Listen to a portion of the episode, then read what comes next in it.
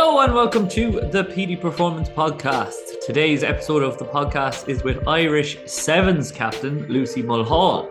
Lucy and the rest of the Irish Sevens squad are preparing for the World Cup in Cape Town later in September. We had a conversation about how their preparations have been going, how they got on in the World 7 series this year, and how they've developed as a group over the course of the year, as well as over the eight years that Lucy has spent in the programme since she integrated in from Gaelic Games back when she was playing with Wicklow GAA. Lucy has also transitioned in representing the Irish 15 aside squad in rugby in the Six Nations, so we touched on that. We talked about their togetherness as a group with the Irish 7 squad, their why, as in why they want to increase participation and how they are going to do it in women's rugby in this country. We talked about how they take pride in defence. We talked about how she puts herself and how the team puts themselves in the best possible position to win on match days. And we talked about their goals. She was very, very open about their goals in the World Cup and her goals for the future. So, because she was so open, this chat was so enjoyable, so much information in here. It's fantastic listen for any athlete in any sport out there. And hopefully, the girls can put it together in Cape Town later this month. So, we wish them best of luck and I hope you enjoy it. If you do enjoy it, please remember to like it, share it, and send it. What is up, guys? This podcast is kindly sponsored by Sam Portland's Sports Speed certification. Now, that is a tongue twister. Sam is rolling out the certification with the goal to help athletes to find the information around speed coaching and how to implement the practices to improve your athlete's speed over time. Sam is also offering all Petey Performance listeners a 15% discount on the certification. Just use the code PDP Speed and message Sam over at sam at coachsportland.co.uk or message him on his social media channels, which are at Coach Sportland. What you will get access to is all of the materials, videos, and guides and tools of how to make your athletes faster. Those are all available online. You will also get access to a free live event. Sam is going all over the world, putting in live events and delivering presentations to a number of coaches. That is included, and you'll get 15% off the whole lot. As well as that, you'll get a one hour long coaching call with Sam four weeks after the event to follow up so that he can help you to implement the strategies with your athletes and perfect your speed coaching process. So, once more, that is PDP Speed is your code. Message Sam, get on board, and I hope to see you all at an event. Season two of the Petey Performance Podcast is kindly sponsored by Output Sports. Output Sports make athlete testing and monitoring simple, portable, and efficient. Their single sensor tool enables the measurement of over 160 exercises spanning agility, speed, power, mobility, reactive strength, and much more. The tech is utilised by the FA, Leinster Rugby, Limerick Hurling, and your very own Petey Performance, to name but a few, but also gyms, clinics, and schools around the UK and Ireland, and they're now branching out into the States as well. As a listener of this podcast, you can get 5% off with the code PT5, P E T E Y 5. So get onto Output Sports as soon as you possibly can because I am achieving great things with my sensor that I've been using so far this season. I've had great buy in with my athletes and I've been using it myself too. And I gotta say, it's a lot of fun. So contact Output Sports with code PT5 to avail of your discount.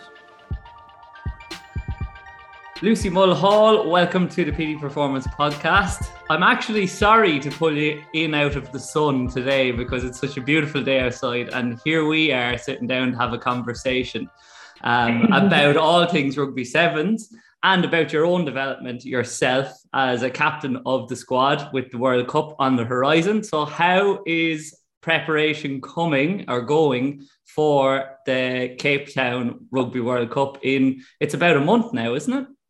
Yeah, yeah, it's just about um four weeks now. So yeah, it's kind of creeping up on us. But um I'm not complaining about being inside sitting at a chair now. We've had two sessions today and um I won't be doing much more than just relaxing for the rest of the day. I a new PV on my whoop um, straight. So training's going well. We're training hard. Um, and I guess we're kind of going through a block of physical preparation now leading into the World Cup. We kind of had just came off the back of a tactical block. Um, so yeah, the physical preparation now before then it's all about precision and executing it then when we get there. Did you have two field sessions today or did you have pitch and gym? Two field sessions. Yeah. Oh, big one, a big high day. And I'm sure from listening to you that the relaxing and the switching off is the part that you find actually harder than the physical training.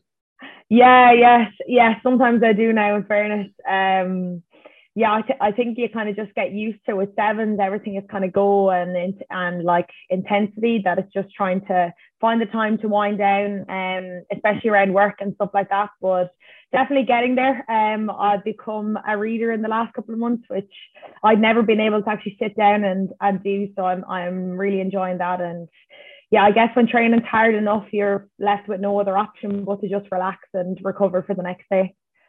Absolutely. I'm like, I know it will be difficult in that heat, but it does make it a little bit more enjoyable doing it in that rather than in the rain. And in a way, it's good prep for Cape Town in a, in a sense because it's similar conditions, although probably will be a lot hotter down there.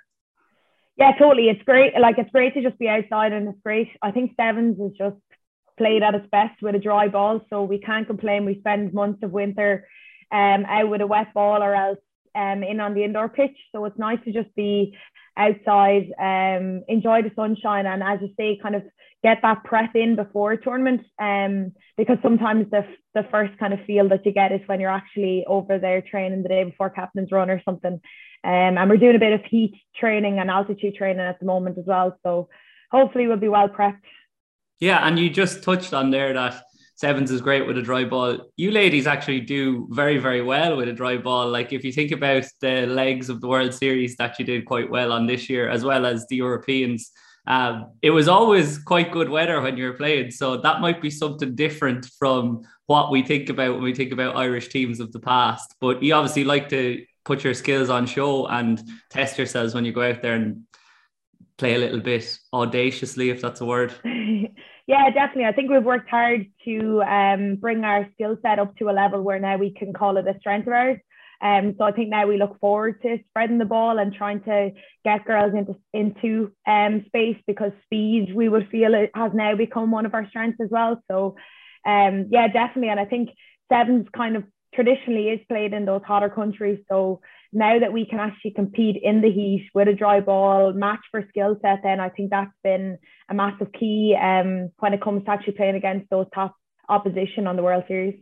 How have you found your own development in your ability to vary your game, in your ability to spread the ball out to the wings this year? Because I know you had a focus on your kicking game this year, and we've seen a couple of tries from little dinks over the top and out to the wing, as well as your passing game, which you've said before you have always been good at the draw, the draw and pass, but now you're looking to spread it a little bit wider and execute on a little bit higher level with more precision. So, have you found that you have improved in that facet of your game and you're using it to your advantage when you get out there in the field?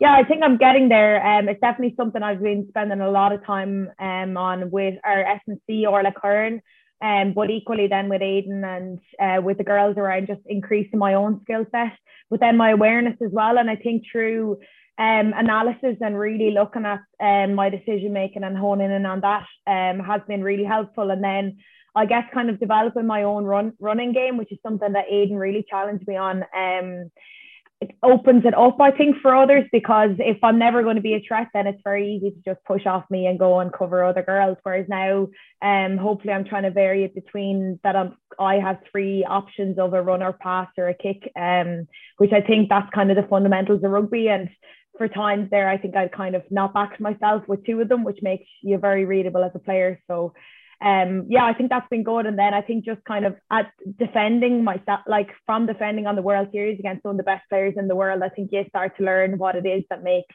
those best players stand out. Um so it's trying to pick bits off different players here and there and then just always trying to get better. When you go out to play a sevens game now that you're trying to vary the game do you have specifics in your head as to I want to take it to the line a certain number of times. I want to have a run a certain number of times minimum, or I want to try and spread it. Obviously, it depends on the opposition, but in general, has that been something that you're focused on, or do you just go out and play each game as it comes and read the scenario in front of your face and react to it?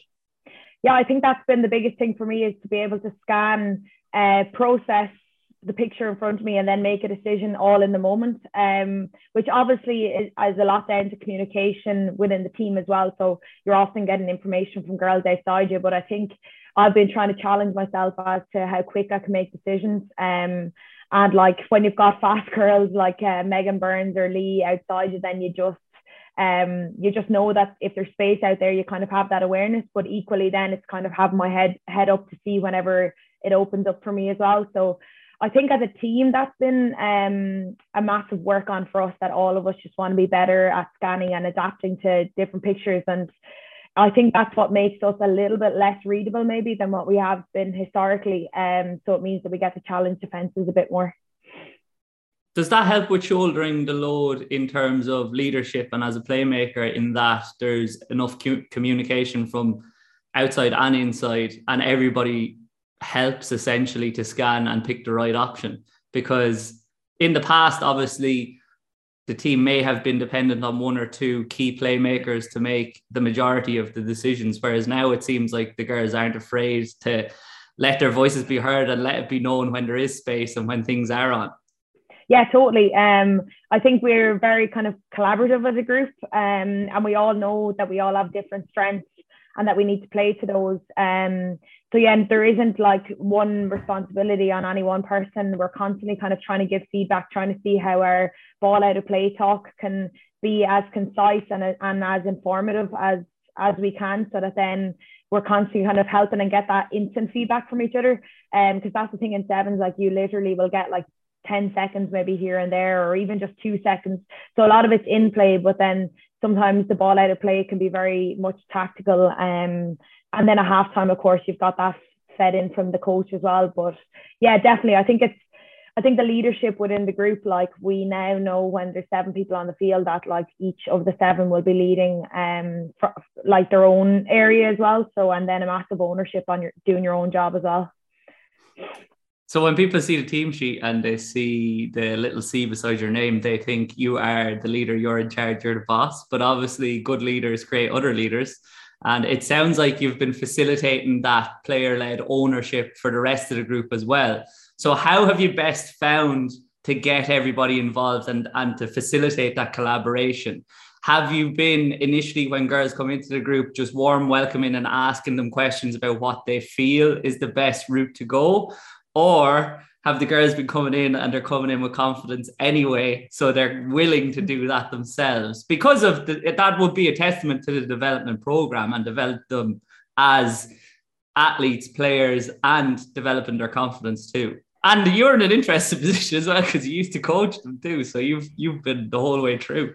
Yeah, yeah, that was yeah, it was very interesting getting to see that end of things. Um, I definitely think the quality of players that we're getting through the underage is massive. Like, and there's girls coming through who, like, you've seen the likes of Erin King, who before she even finished her leaving cert was playing on a World Series. So that's like so impressive. But um, I think it's definitely been something that I was conscious of and trying to get better at, and trying to make sure that as a group we um all ha- have the ability to lead and we all feel like our voice is heard. Um, and we have a, a, team you probably have heard it that we mm-hmm. sign in with each time of all in. Um, and that's massive for us. I think it's kind of making sure that everyone's valued that some people it might be that their natural way of leading is through their actions or others might be more vocal or some like some people do come in and instantly they might be talkers. Like the likes of emily lane is just like a natural leader. She's she talks all the time like and she, like she kind of commands respect through it. But then equally you'll have, you'll have other girls who will take a little bit longer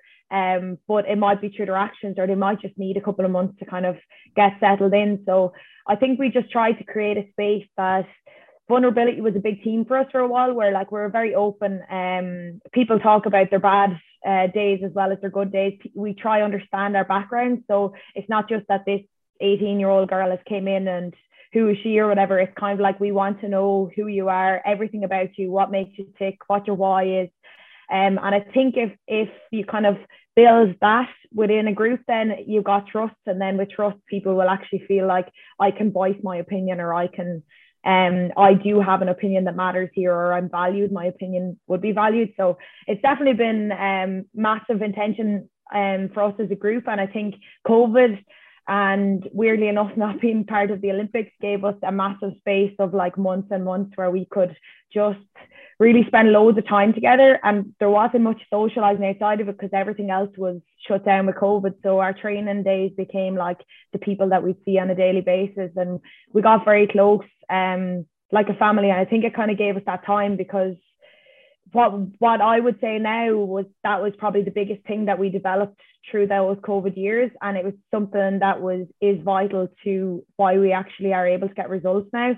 Um, but would you ever take your eyes off the rugby focus and the drive behind rugby training, um, and just hard work to spend enough time on that if you didn't have that space? So in a weird way, those years of not competing, um, maybe were actually exactly what we needed. Yeah, through adversity, you'll have growth, obviously. And it sounds like there's been a lot of growth as a group, a lot of togetherness, and a lot of co- connecting with each other, um, mm. which is obviously integral to developing that trust, as you just said. And you've touched on a number of your core values there as a group, like you've said hard work, you've said respect, trust, obviously. But the hard work, as we touched on earlier, has always come fairly naturally to you. Has that relaxing, sitting down, having the crack with the group also came naturally to you? Um, yeah, no, I think I, I really enjoyed their company. Um, and like, like, they they just kind of keep me young, I guess. They call me like the granny now at, at this stage, myself, Lee and Stacey. But um, no, I actually just really enjoy spending time with them, um, having fun. I think it's why you play a team sport. It was always one of my favorite parts of a sport because realistically you can get kind of your competitive kick or your hard work or whatever through a lot of mediums on your own if you really need to but you can't get that kind of team um, collaboration and then the feeling that you get when you're just messing around in the dressing room after a hard training session. Or for us, we're so fortunate to travel the world together. So sitting around each other's hotel rooms and talking about God knows what, or watching Love Island, or doing something like that, like they're just kind of creating memories. And it's always been one of my favorite parts of sport, whether it be GAA or rugby. It sounds like the younger girls definitely bring a lot of energy to the group. So maybe it makes those days when you're not feeling your best or you're going through tough times a little bit easier.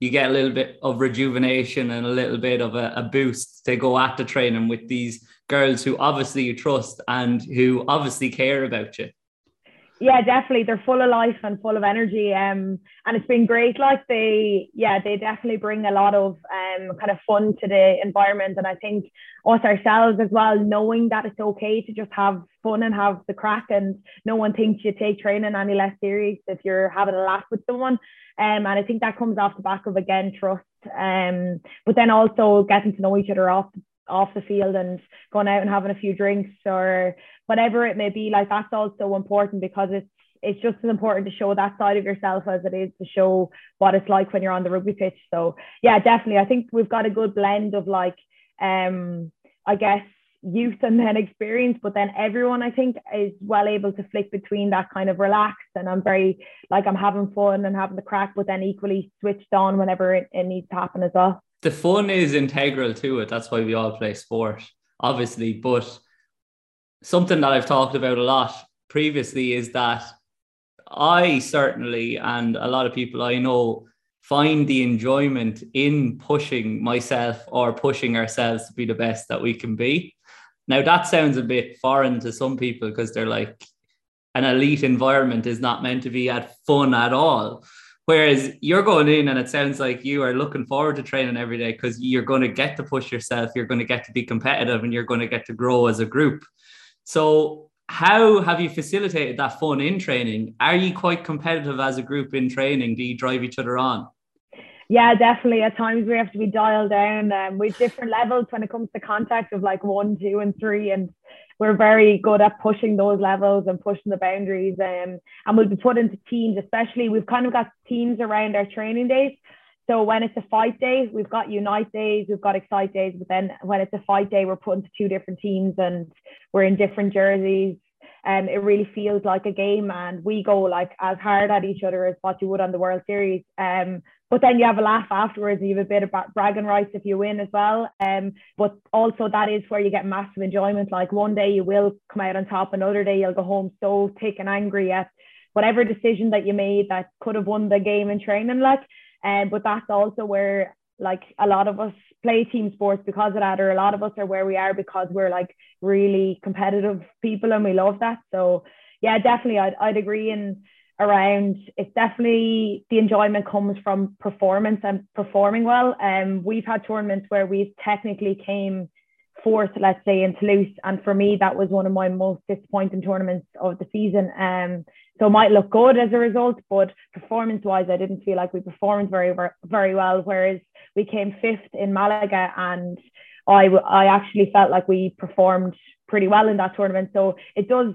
It's a lot more about performances than it is actually results. And I think simulating that in training as well kind of it definitely helps us. That's the value in looking at things other than the scoreboard, isn't it? Because sometimes if you just focus on the scoreboard and the outcome, you can get a little bit disheartened when things don't go your way and you don't win, but you can still perform very, very well and lose. Unfortunately, not you can't control everything. It's not completely down to how you perform. There's going to be the bounce of a ball the odd day, especially in sevens where the bounce yeah. of a ball is the game. Like the ball bounces one way 10 seconds ago, that's it. Good luck.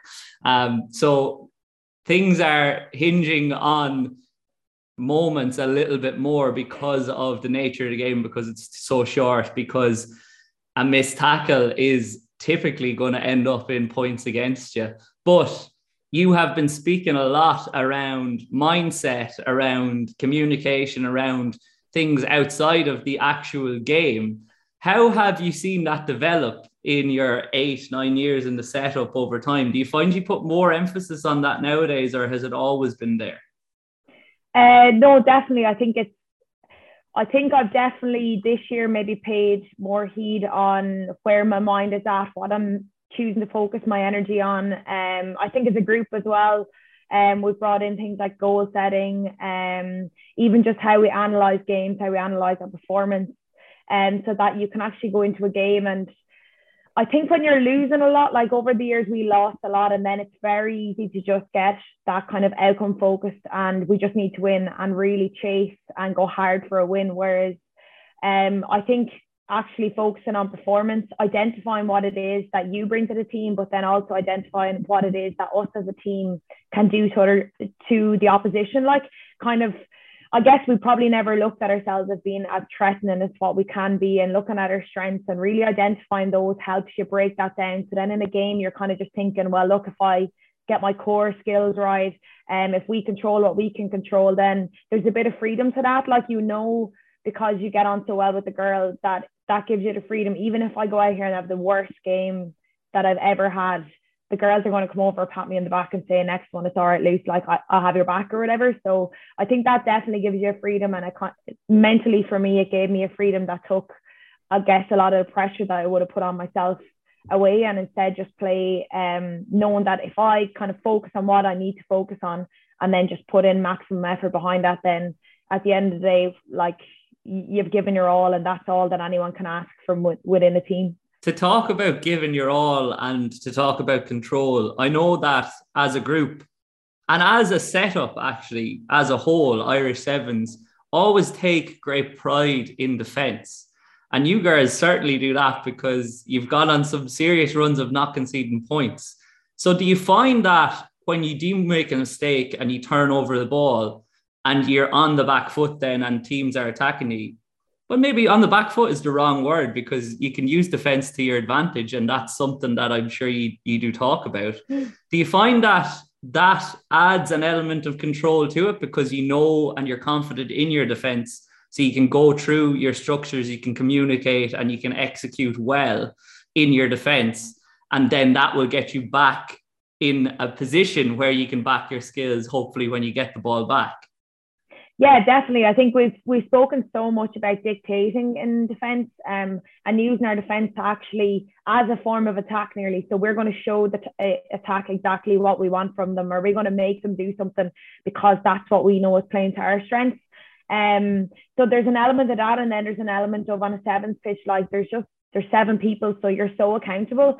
So you know that defense is a real test of character, like and there's nearly more joy in making an inside cover tackle for someone who's missed a tackle because you're having their back as a teammate than anything else. Like, or if someone gets a turnover at a ruck, like that's celebrated just as much as a try. I think it's kind of, it kind of is the one thing often when you watch us defend together, for me, is where you actually see all five of our values in one at one time working in unison and you really feel like you're a part of something really connected. Um, so what we're really trying to focus on now, I guess, is being so good at defense that we don't have to defend that long. So trying to get the ball back a little bit quicker. Um, because at times, yes, we're good at defense, but if you give teams, especially the likes in Australia, like five, six, seven phases on the ball, they're going to score eventually, like at seven. So um, yeah, that's definitely a big focus for us is using it more as a weapon and at the end of the day, then probably defending less in the long run if we do what we need to do. Why do you think it is that as a nation, both men's and women's teams, just the setup in general, have always thought like that and always enjoyed the defensive part of the game? Because it's not something that the majority of nations on the World Series would focus on essentially, because a lot of the time when you watch the sevens games, teams are trying to outscore each other. Whereas when you hmm. watch Ireland, obviously we're trying to score, but it's like try score on us. Best yeah, of luck. Yeah. Like Yeah, I think it's kind of in our nature as Irish people. Um, we love a bit of hardship, but then we're also quite uh, defensive, I guess, ourselves. Um, and it's all about like protecting each other and protecting the team. And I think it, it really gets to show your character. Like you want to be known as a player and as a person who would have your back. Like I think in Ireland we often talk about that, like someone would have your back or someone's down because they would have your back. And I think that's kind of what it is, is that it's you actually being able to express how much you care about the team through your defense. Um, which obviously attack you can do the same, but it's it's more obvious, I think, um, in defense, and it traditionally always has been. I think that even let's say in 15s um, or even for us in sevens, we've never really been the, the biggest nation, the tallest, the strongest or whatever. But there's something really cool and nice when you're going toe to toe with a team that's bigger and stronger than you, and you are actually just chopping them down and you're like able to stop them. I think there's a lot of pride in that. So we talk about a, a lot around the pride in our green walls. So like our defensive line is our green wall, and we we don't want to let anyone um, get through it like you talk about big moments in games, and there's nothing bigger than a, a chop tackle or a turnover or a big hit, especially if there's a, a weight disadvantage or a height disadvantage, as, as you just touched on there. And that's momentum. Like that's how you kill momentum and regain it back. And momentum's huge in games. So like obviously that's something that other teams don't look forward to when they're playing against you. And it really does seem like you're peaking at the right time now because your performances over the course of the season improved progressively. And now mm. you're at a place where you, you just are so close, as you just said, from going through that adversity in the past. Does it seem like things are coming together at the right time for you going into Cape Town in a little over a month? I'm definitely um, confident in our preparation and our progress as a team. Um, I think we still have a lot to do around just finding our consistency. Um, especially like you're only as good as your as your last game. I think in sevens because anything can happen, so that makes it a bit dangerous at a World Cup. But we're definitely coming into it off a block where we've got loads of competition um, throughout the summer through Rugby Europe, which was great, and loads of girls got opportunities um, to get game time. Our squad is very competitive now, so even to pick um, the squad for the World Cup. Like we've never had so much competition.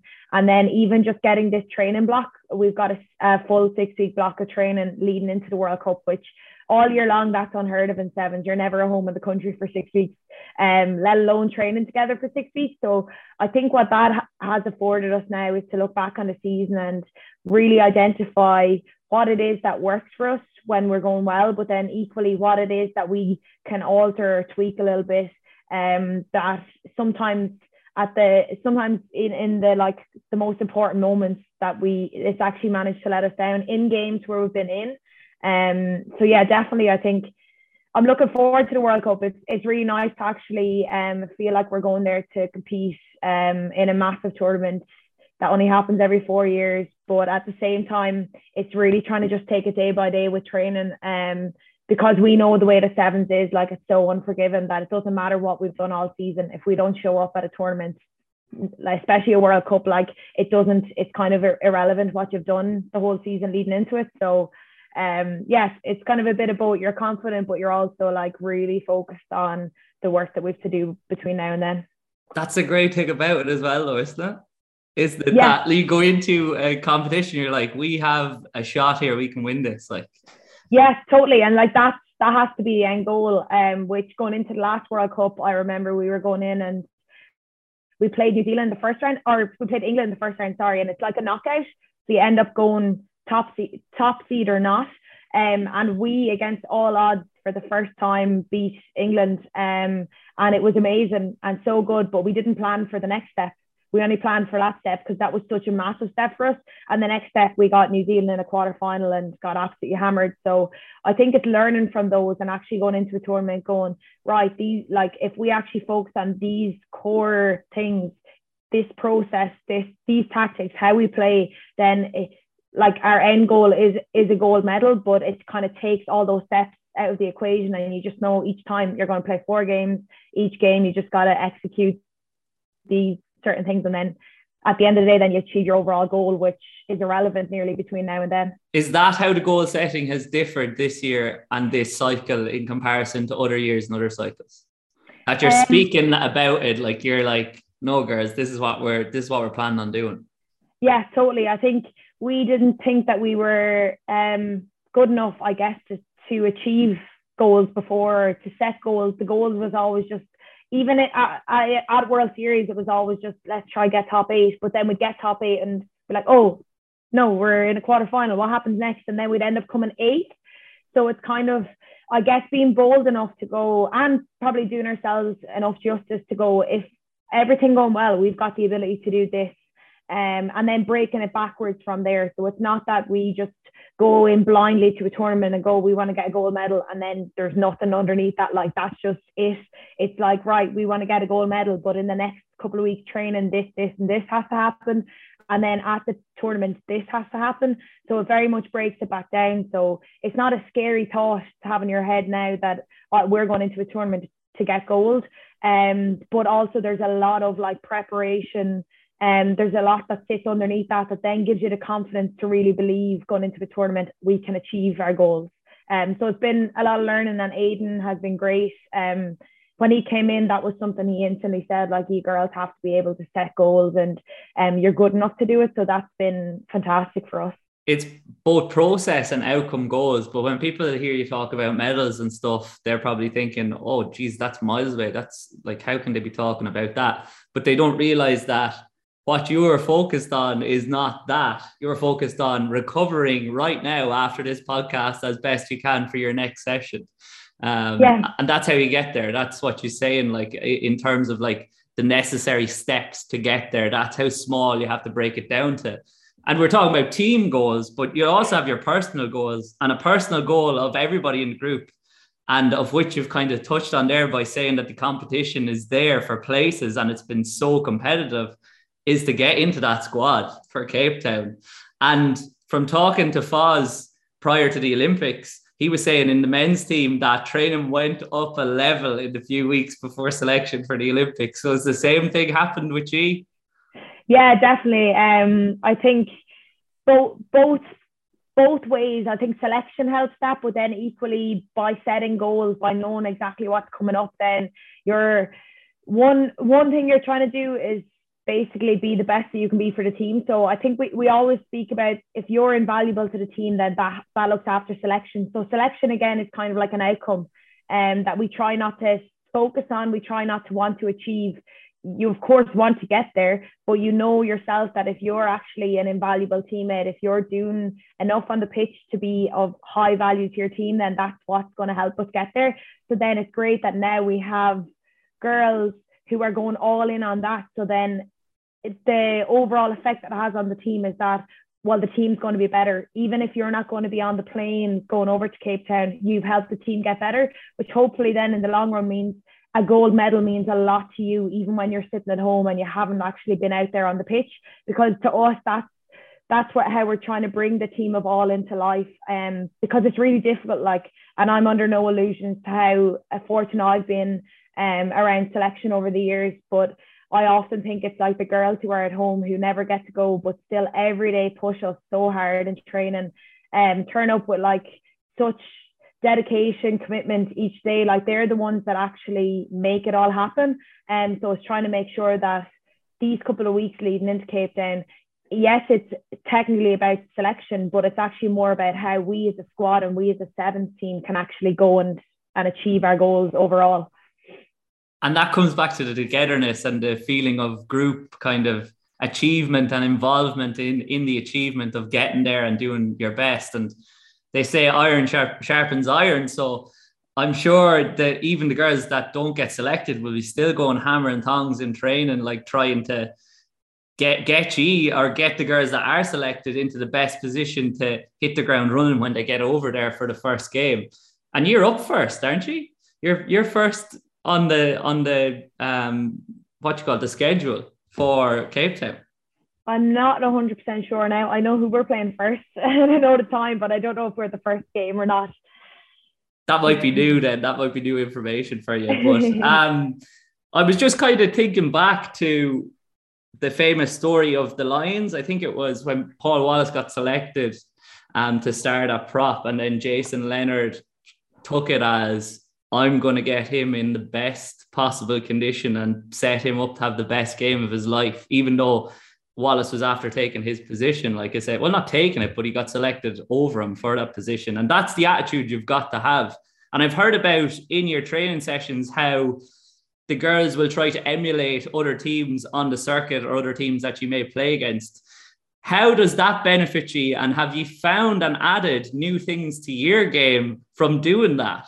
Because obviously if you're playing in a way that's not a way that you naturally play in sometimes things might just work and click and you're like wow we, we need to try that ourselves. Yeah definitely. I think it's firstly it's opened our eyes a lot um as to we get really good feedback from the girls around well look if, if i was actually playing against ye i would target this because i've seen this weakness or um you're quite readable on this. So that's been really good feedback for us um, but then equally, yes, we, we can see what kind of plays they have that would actually break us. And then we go, right, well, if we could actually use that play, then let's see if if it plays to our strength, then let's see if that'll work. Um, so that's definitely been so beneficial. And then even just I think simulating the actual game itself, so that when you're out in the field, like we do a lot of visualization work with Orla Kern as well to try to prepare us for it. But when you stand out on a pitch for the first time and look up at the opposition, the reality of the fact that you're in such a big game, if you haven't prepared for it, can just hit you. So actually going through that in training, and um, even things like ever since that Seville final, we often practice a scrum and as the last play. And um, those sort of scenarios, I think they help because then it's it's not pressure um in that moment. It's kind of like, oh, we practice that in training. We know exactly what it is that we're we're looking to do, which just builds confidence again. So I think that's definitely been a massive help this season. Has that helped you become more com- comfortable in those big moments? And has that been something that you were missing in the past? Do you think? Um, I think it definitely it definitely does help me. I think it's it's helped me recognize where I needed to grow myself around like not letting pressure get to me and just being very calm in my own decision making. Um, and Aidan's been really good around. He was a 10 and 15, so he's he's been a really good sounding board around like what the best tactical decisions at certain times. I think the biggest thing for me is now is probably um, the help that I get from within the whole squad. Like often I'll look at Leigh and Leigh will go, look, let's run this, or um, I'll have a chat with Emily or a forwards will go, look, this, for example, scrum's not going too well, let's go to a line out, whatever it is. So I think it's kind of that that collaboration, but then equally when you practice it in training, you've probably made the wrong decision in training you've learned you've got to redo in training, which you don't get out in games, obviously. Um, and then you've been able to kind of solve the puzzle there that then you're going into a, a game knowing what tools you have in your back pocket and kind of knowing what scenarios um, that you should use each tool first. So I think that's been, yeah, it's definitely been very, very helpful for me as a decision making, as well as for the rest of our nines and other tens as well. That's something that's been missing for quite some time in training from a number of different sports. GAA and rugby in particular is that ability to make mistakes in training and a willingness to do so because we all we we both know the drills where you're like drop ball. Well, back in the day when they were doing the negative reinforcement, no drop balls or you're doing push-ups, etc. If you make a mistake, yeah. but that just that just makes you play within yourself. You're not going and seeking any improvement. So, how important has it been to be okay to push it, try new things, and make mistakes in training for you and for the group? Yeah, massive. I think we had to flip our whole mindset. Again, we weren't doing particularly well pre COVID um, with results. So then it was very easy to focus on what we were doing wrong. Um, and instead, we flipped it to right, what are our strengths? And like, yes, the ball dropped there, but was the decision right? And if we execute that, then have we have we done enough to score a try or get in behind the game line? And um, so that definitely has helped because I think then naturally the mistakes dwindle because you're not actually focusing on not making them. Mm-hmm. Um, and I think for me myself as well, just to be comfortable pushing myself outside my comfort zone and messing up in training and doing something really stupid and silly because I'm actually just trying something. Like I, if I'm going to bring kicking and running into my game, then I'm going to need to try that and I'm going to need to fail and fall on my arse and then kind of go, oh, that was actually really wrong and get that feedback. Um, so I think we've become really good at that as a group, and you get so much good feedback from the girls now, like each other as a group. We're so comfortable with each other that now we can, like, we can properly feedback. And it might seem like criticism to someone outside, but all it is is that all of us are really hungry for feedback, um, and now we're getting it from each other, which makes it so like I don't know, valuable and it's not a scary thing anymore. It's like, how can I make that better? Um, which is really good as a group. And then it definitely helps with that trust element then when you go out on the pitch. Have you developed and got better at giving that constructive criticism to each other over time and bringing yourselves back to your values and that heart acronym that you talk about? And maybe it'd be good to give the, the listeners an example of what that heart acronym stands for and what you stand for in your values as a group? Yeah, so um, heart kind of nicely breaks down as uh, hard work, excellence, accountability, respect, and team. Um, so I think in particular, like something like feedback, that really challenges your values because on one degree you've got excellence and accountability. So like you can feedback and say that's not good enough. Um, but equally you've got respect and team. Um, and like there's constantly this balance of like in the moment Eh, you might just need to say you might not be able to get all the words out there, but you might just need to say you need to give that earlier. But that's still okay to say because it's respectful and you're part of a team. Um, and it's not being airy and fairy. We're not going over and saying, uh, "Excuse me, do you mind if I just say this?" Like it's the reality is in sevens, you don't have that time. But we also trust each other to know that if someone turned around to me and shouted at me and said, "Lucy, that just wasn't good enough," I'd go, "They're obviously trying to make me make me a better player, so that's fine. And I'll go over and chat to them afterwards and be like, what what was it that wasn't good enough? Um, so I think it's definitely a balance, and it's hundred percent been something we've had to focus on. Um, because you never get it right all the time. Um, and especially we're all such different people that we're just trying mm. to learn how different people like to get feedback. And some people don't mind if you like they want you to be really direct, and others you might just need to um, let it pass in that moment, but then have a conversation afterwards. And it's just trying to to learn how we work. And then the reality is when you're out in a match, then everyone obviously knows that like it's all about just what's right for the team. So I think the trust is kind of the key to anything to do with like feedback and your communication with each other. Um so when we when we have values like that to stand by, it's very good because y- you can constantly refer to that and say, you know, this is just the accountability end of things and, and excellence. So we need to be able to actually deal with that. It sounds like it's made your job a lot easier as a leader, but how have you typically dealt with the scenarios when you have got the the relation or the how of that feedback wrong, how you've delivered it or the delivery of the feedback? Because obviously, as you said, everybody's different, like they're going to want it in different ways. Do you vary how you give that feedback to make it more digestible for that individual?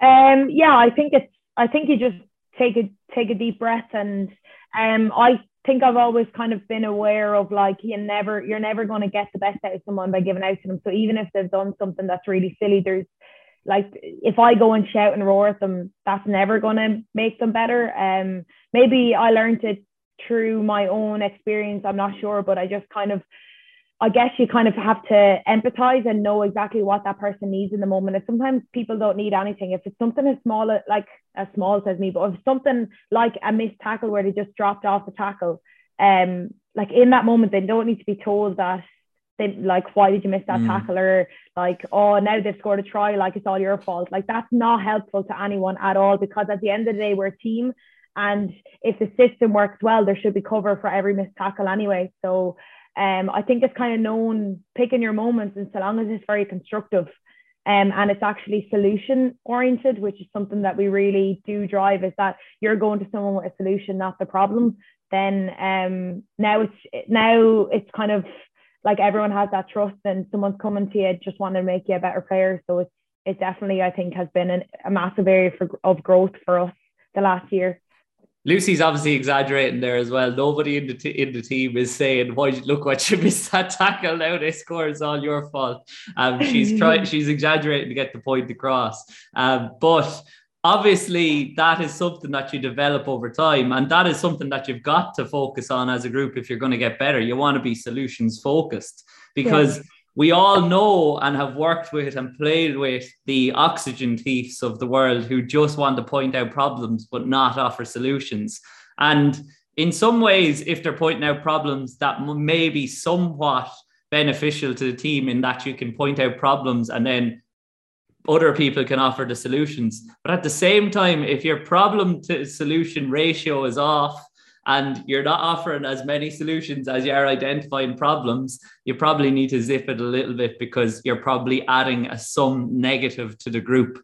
And it sounds like that's not happening with you guys. It sounds like everybody's pretty constructive. But I would say that in your leadership role and in your captaincy role, you don't just pick these things up out of thin air for the younger girls coming through. So, do you take a little bit of a mentorship role sometimes with them? Because it does seem like you do speak to them on a level, like you're all on a level playing field, and that's why there is that trust and togetherness as a group. But do you have to throw the shoulder around some of them sometimes? Um, I think it's just making sure. I think for me, I want to be friends and I want to be teammates with my with my teammates first. Like it's I'm not any better than them. Um, and I think because of the fact that, especially because the underage system's so good that now we've got girls coming in who've actually watched us play in the World Series, so they actually have seen us play and. To some degrees, we may well be role models to them. Then it's really important to relate to them. And um, so I think being open enough and vulnerable enough to actually say, you know, that thought that's going on in your head that you're not good enough. All of us have that. Like, um, it's about how you manage it, and it's kind of just making sure that all the mistakes that I've made, because I've made every mistake in the book since starting, like we were very fresh in the World Series. All it is is trying to make sure that those girls don't have to go through the exact same as what we have, like myself, Stacey, and Leigh. Um, just try try and make sure that like those days when we were coming 11 12 on a series that they don't happen again and like you get to pick up things that you know work over the years but equally the younger girls come in with this like fresh view and they've brought things that we we've had to steal from them and go yeah that's actually the right way to do things because over years and years you often kind of become very focused and you become habitual um where it's always good to be challenged. And i think so long as everyone knows that their opinion matters but then equally so long as we can all relate to each other and understand where we're coming from and our intentions then i think i think that as like as a group then that, that means that everyone feels like they're valued. So then there's no need to like speak above anyone. There's no need to be a, a level above the girls. Like i always say because it works in my favor that age doesn't come into it. Um so I, we try ban the age conversations because i get far too much gearing but uh like definitely, I think a girl who has one or two caps or a girl who hasn't been capped yet um, has just as much value as the like whether it be the captain or whether it be like Amee-Leigh is a great example, like top try scorer and on the dream team. She doesn't act any better than anyone else in there. Um, like she still values everyone else's opinion and she'll still take feedback from everyone that's in there. So it sounds like you have a particular focus, or maybe yourself, Amee-Leigh and and uh, Stacey have a particular focus on leaving that jersey in a better place than where you picked it up. And how important for that, and as you said, the girls that are coming in have seen you playing on the World Series. How important was it to qualify for the World Cup this summer, like so that younger girls can see you, so that they can believe that's possible for them? Will hopefully take up rugby maybe go into the development squad and then you can see them coming through. Is that a conscious thing in your mind all the time? Massive. Um, it's probably the biggest goal of mine and of our group is that we want to grow sevens in Ireland. Um, we want to make a home for women's rugby um, up in Abbottstown where every like every girl can aspire to be a part of that hopefully um, will be, be like full-time athletes one day that can be dual Olympians and World Cup um, medalists like that's kind of that's our end vision and we want to make sure again the mistakes or the hard times that we've had to come through that younger girls don't have to go through that that they can actually see this pathway see um see us play on the World Cup which like World Cups change lives like the the amount of people that watch them like you can have such an impact um I never would have got picked up into rugby only for I watched the girls win the Grand Slam and like that's just a free thing that's changed my entire life. So it just shows how big sporting moments like a World Cup, you have a massive knock-on effect. So um, never is there a, a, greater opportunity this year than um, a World Cup to go and actually get people's eyes on the screen at sevens and we back the sport enough and back ourselves enough that if,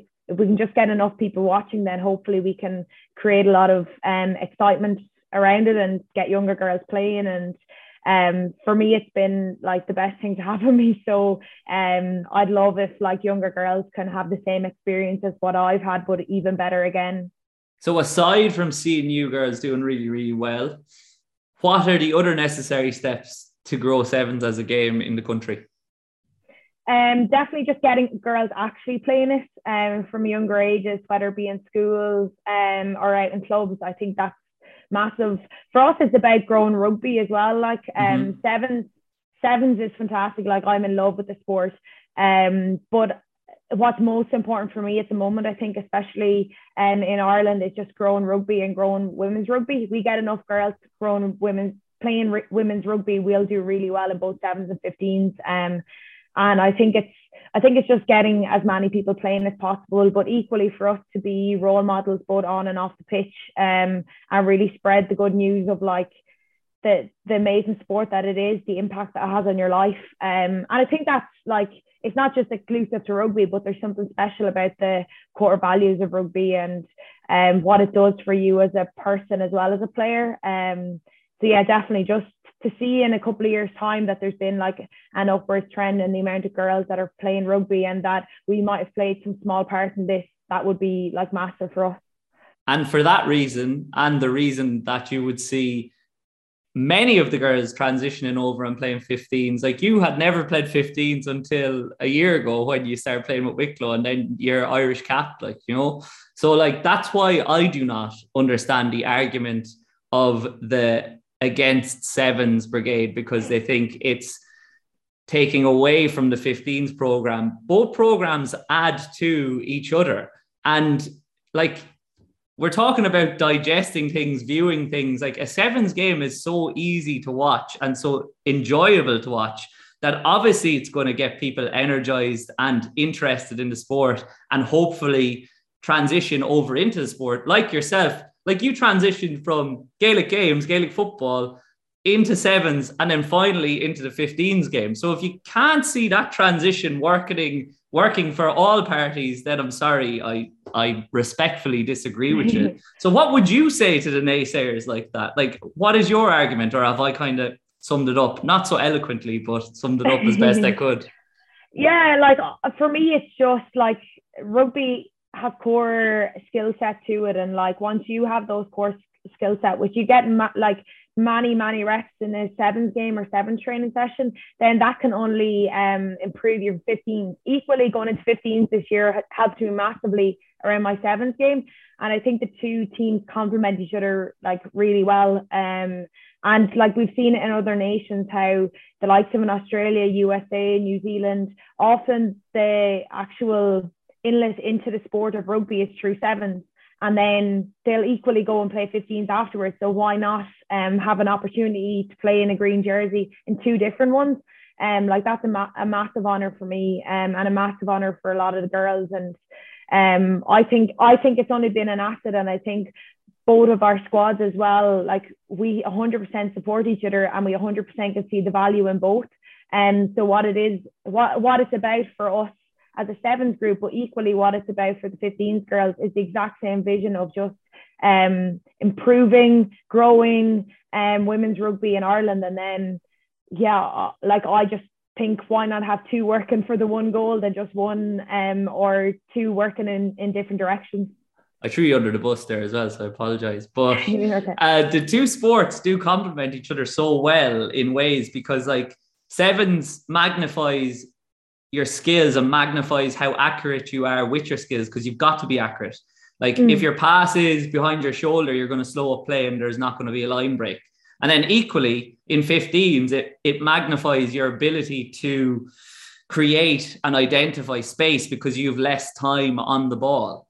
Um, because there's 15 players on the field, like there's double the amount, so there's less space. So, like by playing both sports, you're going to develop in both sports at different things. So that's why young girls and young boys should be playing probably both sports if they can, amongst other sports. Like mm. you've spoken about like your youth playing GAA and how that complemented your game when you came into sevens and 15s. Like, so can you see yourself going back to playing Gaelic games? And can you see some of your skills from rugby now transferring back over to the GAA when you do get back into uh, playing Gaelic games in the future, the long future, let's say, distant yeah, I definitely will have to tone back the contact. um, but I was actually very fortunate again um, through COVID. We had an off season last season. Um, probably probably just timed perfectly for me where um I'm I still am like massively passionate about GAA, in particular Tinahely um the girls jeer about jeer me about how much I talk about them but my sister plays my cousin plays my best friends play um and I still love the club so much and support them that it it so happened um, that they actually had qualified for a Leinster final, which is something that we'd been trying to do as a club since long before I left to play rugby. Um, and the Leinster final happened to be, in our off season last year. And fortunately, Anthony gave me the go ahead to to tog out for Tinahely and to train for a few weeks beforehand. And like it, still, again, like as a sporting memory for me, like that's like so important and so valuable to me. Like I really, really enjoyed it. And you do think like every time I go down to the pitch or every time I watch them play, like as much as you're proud of them and as much as you love watching from an entertainment point of view and supporting, like I, I miss it massively. And um you miss the girls that you grow up playing with. But equally they support me so much like i get messages all the time they're always watching the games um and i just feel like in a weird way that I get to go and kind of represent them when I'm out playing rugby. So that, so yeah, definitely one day I will go back and play with with Tinahely um, and hopefully get to dog out with my sister and um, my cousins and just kind of get to enjoy that um, and hopefully won't be too cross at that stage so then I can I can actually bring back some of my um, some of my rugby skills maybe and see how they transfer back over. Absolutely. And it, it will be for enjoyment. But obviously, if you go through all that you've achieved so far, you've captained Wicklow, you've an All Ireland, you've captained the Irish Sevens. You haven't yet won on the World Series. You're going to a World Cup. Mm-hmm.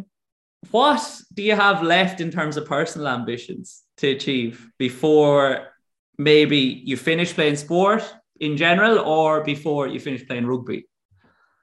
Um, being 100% transparent and um, being an Olympian was something that I've wanted ever since I joined the program. Um, I've missed out on two cycles, and God willing, and my body um, looks after me and is good to me. Then hopefully, um, we can do that in in Paris, and that would be massive for me. I think.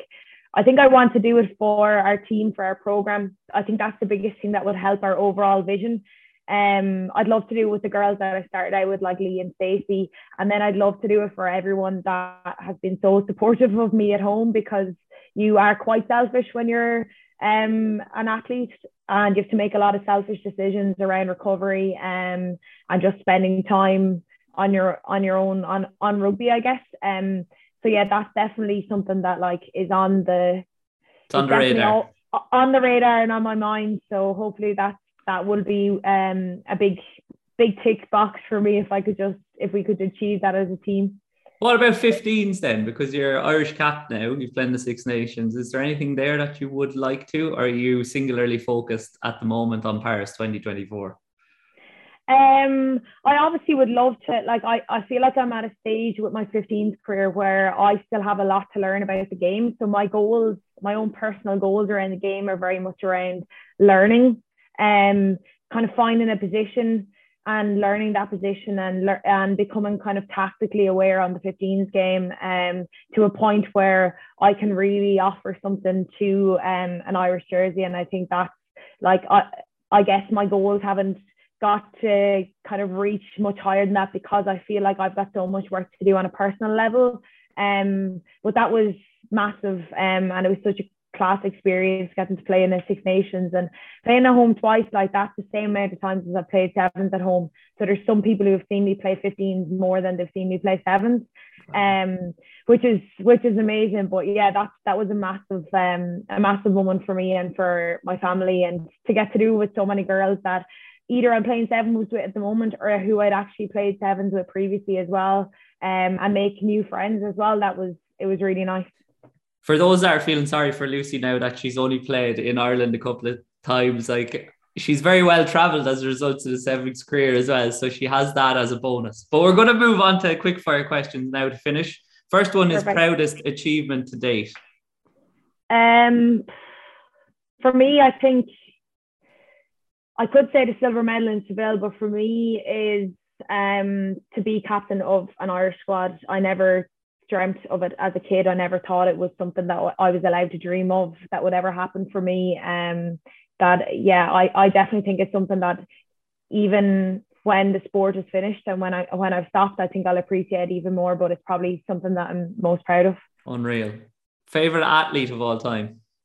Um, is it big cringy if or cheesy if I say Amee-Leigh Murphy Crowe because she is she's my uh, she's my favorite athlete all day, every day. That's why you set up so many tries for her, obviously. She won't complain if you keep doing she that. Does it all on her own. um, what books have you been reading out of interest now that you're getting into the reading? Oh, you wouldn't find it very interesting. Um, there are a lot of chick flicky. Uh, just help me switch off. Who's to uh, say I wouldn't find that interesting? Beth O'Leary and all. Um, so yeah, I, I kind of tend to keep, I listen to a lot of podcasts and audiobooks, and that's where I try and um, listen about mindset or sleep or recovery. But then, um, yeah, when I want to switch off at bedtime, it's a lot of chick flicks and love stories. nice. You're separating both parts of your life then, obviously, um, in order yeah. to switch off, which is extremely important for you at the moment. Second last question. What's the biggest thing you've learned in the last 12 months? Um, for me, I guess probably there's two different. I think in my own, um, yeah, probably two things. I think uh, firstly is that like the importance of being a good person and being happy with you and standing over what who you are as a person, knowing who you are and being able to stand over it, and how the knock-on effects that that has on your entire life, um, whether it be in sport or um, anywhere else, like everything has such a big knock on effect, which I feel like sometimes you can be quite happy with how one element's going in your life and then the others you can be quite lazy with or something. Whereas I, I find now that if you're, if you know who you are and you're a good person, then that means that like your, your entire life um, or every, every area of your life should be kind of well looked after and you can stand over and be proud of. Um, and then a second thing would be to allow yourself to kind of dream big and that not feel bad about dreaming big and um yeah kind of whatever you set your mind on i think and whatever you allow yourself to believe um can actually come true so um, that's probably something that I wouldn't have done previously. So, what would you tell your 18 year old self then? Oof, um, I was a very different person when I was 18 years old. Um, I will just say enjoy, um, enjoy life, enjoy every moment, um, and I think to always be able to appreciate good people around you um, because that's definitely been the reason why I've been able to have the career in sport that I have um, between my family, my friends, my teammates. Um, that definitely, I think, just appreciating people who are around you. Unreal. That's awesome. Thanks a million, Lucy, and best of luck in the World Cup and best of luck with the rest of prep. I'm sure it's going to come together as we spoke about for you ladies, and we're all wishing and we're all behind you and hoping that it does. Thanks for coming on. Thank you, Pete. Cheers.